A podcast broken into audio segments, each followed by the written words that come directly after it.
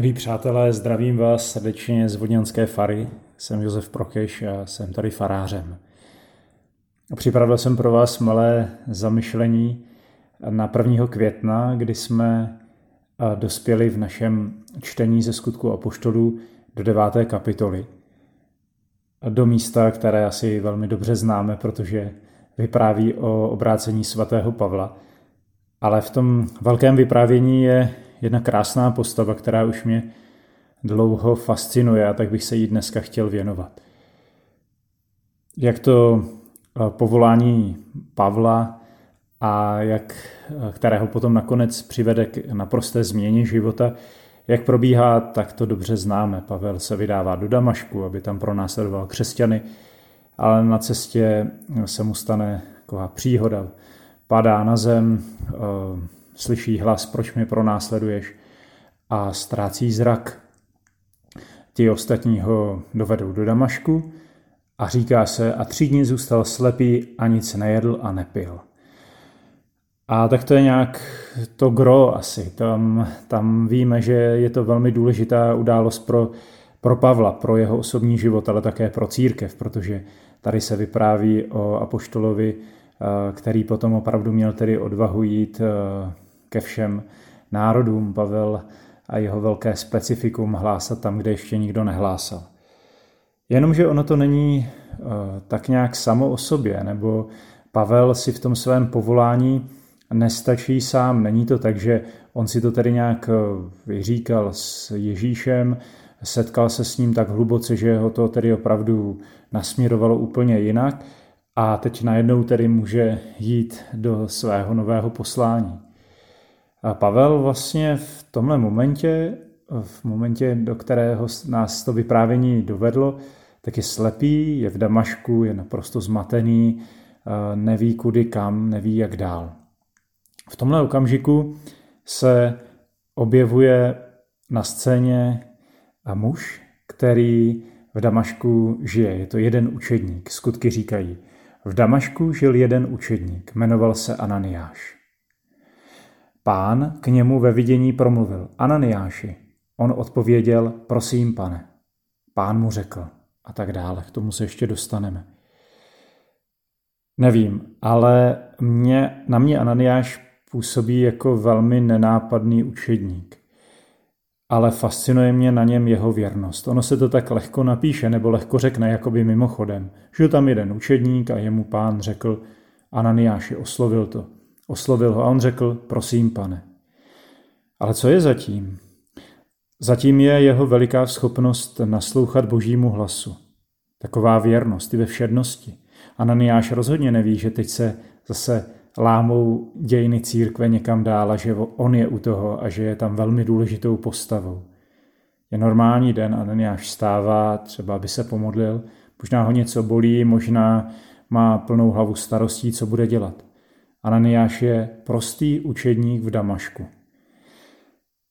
Věrnost Ananiáše, kterou si v tichosti modlitby cvičil svůj vnitřní sluch, aby byl schopný naslouchat božímu slovu.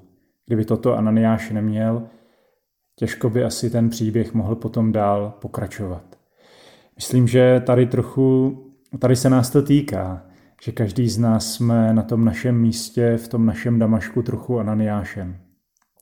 A samozřejmě, že nás možná fascinují takové ty veliké duchovní zážitky, třeba ty, které jsou nějak podobné svatému Pavlu, kdy tedy opravdu se můj život zatřese. Ale vidíme, že církev se mění skrze zážitky, také skrze zážitky, které jsou velmi jemné, které jsou jakoby mimo tu hlavní kameru, Takové ty okamžiky, kdy, které se odehrávají v samotě, někde v komůrce, v mé osobní modlitbě, do které se mi třeba často ani nechce, ale kterou nějak vyprecizovávám svoji schopnost slyšet Boží hlas. Ananiáš se tedy modlí, slyší Boží oslovení a reaguje na něj vlastně docela příkladně. Prosím, pane. A pán mu dává za úkol, aby šel do ulice zvaná Přímá. Vyhledej v judově domě muže, který se jmenuje Šavel Starzu. Právě se modlí. A podobným způsobem také Bůh komunikuje se Šavlem. Vidí Ananiáš, jak k němu vchází, vkládá na něho ruce, aby zase viděl. To, co se mi na Ananiášovi líbí a čím je mi právě asi sympatický, je, že je to muž, který se nebojí stát před, Bo- před Bohem tak, jak je, nohama na zemi. On mu vlastně Bohu namítá, ale víš, kdo vůbec Šavel je, teď je to člověk, který nás pronásleduje. Můžeme v tom, myslím, cítit i strach. Ananiáš není žádný mimořádný člověk, který žije svojí odvahou tak nějak trošku nad světem a problémy tohoto světa se ho netýkají. Nebo není to žádný snílek, takový naiva, který tedy prostě zaslepen evangeliem jde plnit slepě boží vůli. Ananiáš je člověk, který žije ve světě a dobře vnímá kontext světa, vztahy, problémy a dobře ví, kdo je to pro následovatel. Ale Bůh ho přesto zve a nabízí mu svůj pohled. A jen jdi, neboť on je nástroj, který jsem vyvolil, aby o mě donesl zvěst pohanům, králům a Izraelitům. Já mu ovšem ukážu, jak mnoho pro mě musí vytrpět. Bůh eh, člověka obdarovává tím, že skrze své slovo tu samou situaci, kterou my vidíme, tak nám nabízí ještě pohled víry. Nástroj pro následování je Bůh schopný přetvořit v nástroj hlásání.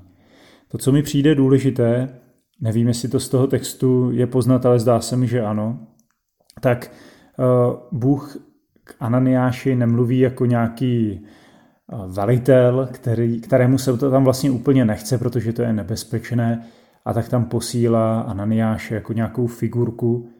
Myslím si, že z toho povolání Ananiáš musel cítit, že Ježíš je do toho opravdu zapojen. Platí tady také ta věta, která, kterou říká Ježíš Šavlovi, proč mě pronásleduješ? Ježíš nestojí mimo církev. Ananiáš, když slyšel boží povolání, tak musel cítit, že Ježíš je pronásledován i v něm. Možná právě tady ta blízkost, že Bůh opravdu žije ve světě, že v těch problémech s námi, ta Ananiášovi i nám, dodává odvahu opravdu být církví odvážnou a dokázat vidět tedy eh, svět očima Boha, božíma očima, Ježíšovým pohledem, Ježíšovým stylem, který není pohled z nějakého nadhledu člověka nebo Boha, tedy, který je nedotknutelný, ale je to pohled Boha, který se vtěluje do všech těch našich situací. A tak tedy Ananiáš jde. A mm, setká se se Šavlem a říká mu, bratře Šavle, pán mě poslal. Ten, to klíčové slovo je tady asi bratře. Ježíš ho učí vidět v pronásledovateli bratra. To otvírá možná právě odvahu, tomu dává odvahu, aby vůbec vyšel. Aby vyšel ze svých představ, ze svého obydlí a šel k pronásledovateli, kterým právě tímto vejítím mění v bratra. Tím, že ho potom křtí, tak, ho, tak to potvrzuje. Myslím, že Ananiáš je pro každého z nás i pro naši církev opravdu velkou inspirací. Jednak inspirací k veliké věrnosti v maličkostech, abychom se nebáli o věnovat se tiché modlitbě, odevzdávání božímu hlasu, abychom opravdu naslouchali božímu slovu. Být ten, kdo dokáže rozpoznávat, dokáže být připraven uslyšet ve svém životě boží slovo. Také myslím, že nás Ananiáš může eh, inspirovat k tomu, abychom se nebáli do modlitby dávat naše obavy. Připustit si, vyslovit to, že nás něco trápí, že nás něco znejišťuje, že si s ničím nevíme rady. Jak moc je to podobné naší církvi, která je často uzavřená, která se často bojí do kontaktu, jít do kontaktu s druhými lidmi, vidí svět jako nepřátelský, jako pronásledovající, ale možná tím se právě potom ochuzuje tím, že když nejsme schopni výjít z té naší uzavřenosti, která vlastně možná je nějaký oprávněná, ochuzujeme se o šavly, o, ša, o pavly, které, kteří mohou eh, vyvádět naši církev dál. A pořád jsme v té naší uzavřenosti a snažíme se vymyslet nějaké plány, jak ven, jenomže nás nejvíce otevřou právě ti šavlové, kteří v tomto okamžiku stojí jakoby mimo církev. A my se jich vlastně nějak bojíme, ale když se necháváme oslovit Ježíšovým slovem, tak právě k ním můžeme vyjít a právě je tedy můžeme v nich rozpoznat to bratrství. Takže překonat strach, ale ne vlastní silou, ale tím, že pocítíme, že Ježíš je s námi. Pocítit, že je to boží svět a boží lidi a vidět v nich bratry.